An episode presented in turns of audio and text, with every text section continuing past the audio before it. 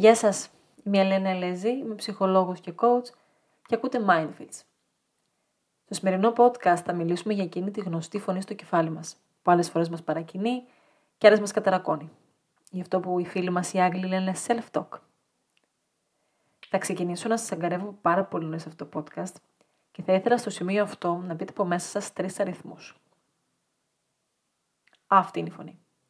Η φωνή που μόλις τώρα είπε τους αριθμούς και για όσους βαρεθήκατε να το κάνετε αυτό, θα ήθελα να διαβάσετε από μέσα σας οτιδήποτε υπάρχει γραμμένο στον χώρο που βρίσκεστε. Από τίτλους βιβλίων, πινακίδες μέχρι τη μάρκα του ψυγείου σας. Την ακούσατε τώρα;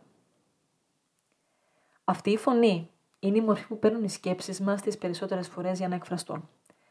Μας δίνει οδηγίες, μας βοηθάει να ελέγξουμε τον εαυτό μας. Εμένα, για παράδειγμα, στα δύσκολα μου λέει ψύχρεμα τώρα, ψύχρεμα. Θα είναι πάρα πολύ δύσκολο να βρει λαπτομπόρικο στη φυλακή. Αναπαράγει όλες μας τις σκέψεις, πεπιθήσεις, τους φόβους, τις ελπίδες. Πρόκειται δηλαδή για μια εσωτερική αφήγηση που περιγράφει το πώς αντιλαμβανόμαστε τον κόσμο και τον εαυτό μας. Η φωνή αυτή είναι πάρα πολύ σημαντική γιατί επηρεάζει το πώς νιώθουμε και το τι πράττουμε. Μπορεί να μας ενθαρρύνει, να μας δώσει καλές ιδέες, να μας γαλινέψει, να μας θυμώσει ή να μας βοηθήσει σε θλίψη περιλαμβάνει δικές μας ερμηνείες σε εμπειρίες που ήδη ζήσαμε και καταλήξαμε ότι έτσι είναι τα πράγματα και έγιναν πλέον πεπιθήσεις μας, αλλά και γνώμες και ερμηνείες άλλων που έχουν καταχωρηθεί μέσα μας. Υπήρχε μια περίοδος στη ζωή μου που ήμουν πάρα πολύ ζορισμένη με κάτι. Και επειδή έχουμε έτσι και μια δυναμία στο μάλαμα, από κάπου στο κεφάλι μου άρχισε να πέσει το τραγούδι Φίλα Αλκαλικά.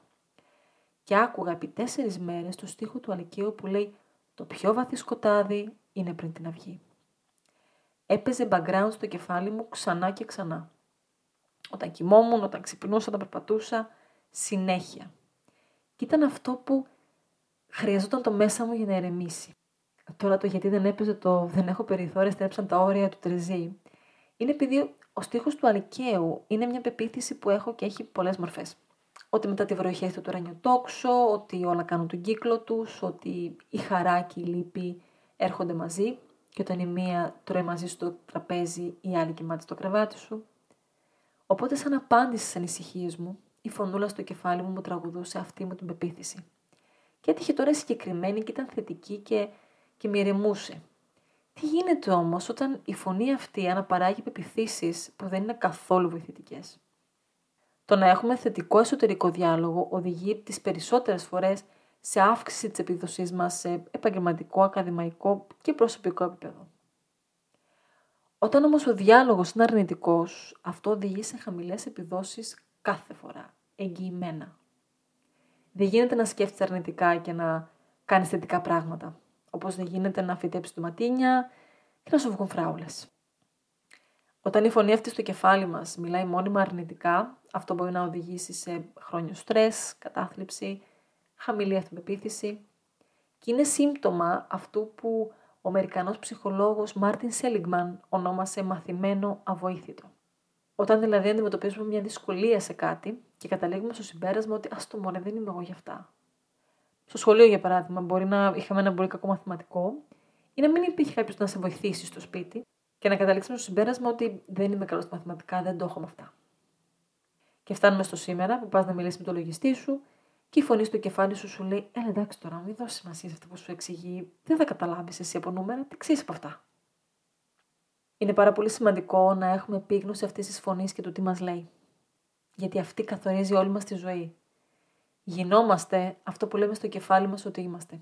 Δημιουργούμε τη ζωή που λέμε στο κεφάλι μας ότι μας αναλογεί. Οι πράξεις μας, οι σχέσεις μας, η ζωή μας καθρεφτίζουν το μονόλογο που ακούμε στο κεφάλι μας. Γι' αυτό και το πρώτο πράγμα που συνιστώ είναι να μάθουμε τι περιλαμβάνει το playlist. Αφιερώστε το χρόνο σήμερα και ιδανικά για όλη τη εβδομάδα στο να ακούσετε τι σας λέτε. Δεν χρειάζεται να κάνετε κάτι γι' αυτό τώρα. Απλά παρατηρήστε τις σκέψεις που υπάρχουν στο κεφάλι σας. Και αν μπορέσετε να τις καταγράψετε κιόλας, αυτό θα ήταν ακόμα καλύτερο. Ειδικά αν νιώσετε κάποιο έντονο συνέστημα, στεναχώρια, άγχους, χαρά, ενθουσιασμού, οτιδήποτε, προσπαθήστε να εντοπίσετε ποια ήταν η σκέψη που την προκάλεσε. Και μόνο το να σταθούμε και να αναγνωρίσουμε τις αρνητικές μας σκέψεις είναι το πιο σημαντικό βήμα.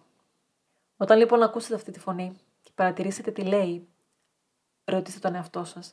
Θα έλεγα ποτέ κάτι τέτοιο σε κάποιον άλλον; θα μίλαγα ποτέ έτσι σε κάποιον φίλο μου; Αν η απάντηση είναι όχι, τότε αναδιατυπώστε. Και κάντε το αυτό κάθε φορά, μέχρι να σας γίνει συνήθεια. Είναι πάρα πολύ εύκολο να είμαστε σκληροί με τον εαυτό μας και πάρα πολύ δύσκολο να μας πούμε μπράβο. Το πώς μιλάμε όμως τον εαυτό μας δείχνει και την αγάπη που έχουμε για τον εαυτό μας. Αν δεν δείχνουμε αγάπη στον εαυτό μας, είναι πάρα πολύ δύσκολο να πιστέψουμε ότι μας αγαπάει κάποιος άλλος ή ότι αξίζουμε την αγάπη κάποιου άλλου. Φτιάξε το δικό σου playlist.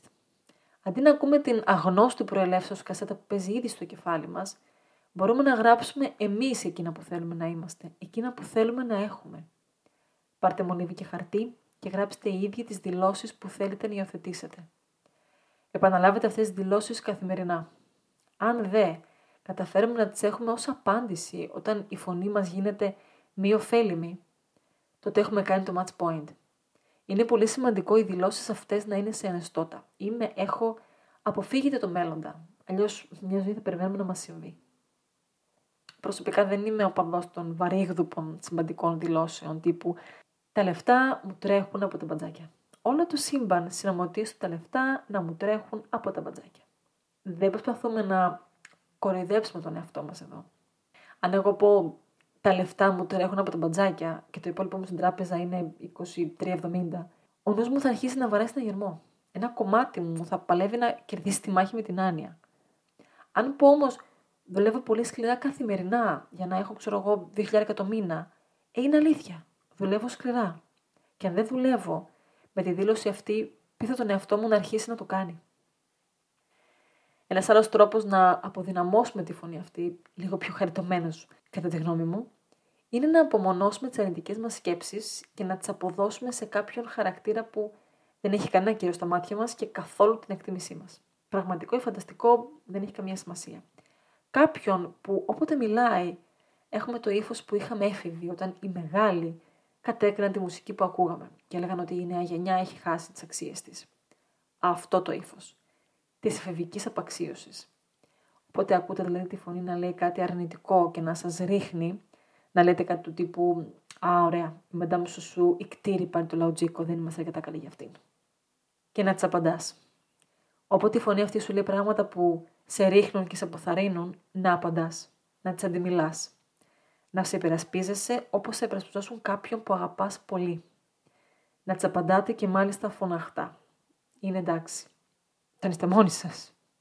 Μην μου πάτε τώρα καθημερινή πέντε μισό το απόγευμα στο μετά το Σύνταγμα και μου απαντάς σε αυτό σας φωναχτά, δεν παίρνω καμία ευθύνη ότι αυτό θα είναι εντάξει. Αλλά όταν είστε μόνοι σας, είναι εντάξει. Στο επόμενο επεισόδιο θα μπούμε λίγο πιο βαθιά σε αυτό το θέμα. Μέχρι την επόμενη φορά όμως, θα ήθελα να θυμάστε ότι μας αξίζει λίγη παραπάνω ενθάρρυνση, κατανόηση και αγάπη. Και χρειάζεται να τη δώσουμε πρωτίστως εμείς τον εαυτό μας. Και αυτό είναι το μήνυμά μου για σήμερα. Γίνε ο μεγαλύτερος οπαδός σου, ο καλύτερός σου φίλος, ο γονιός που θα ήθελες να έχεις. Και μίλα στον εαυτό σου με αγάπη και κατανόηση. Είμαι η Ελένα Ελέζη και ακούγατε Mindfields.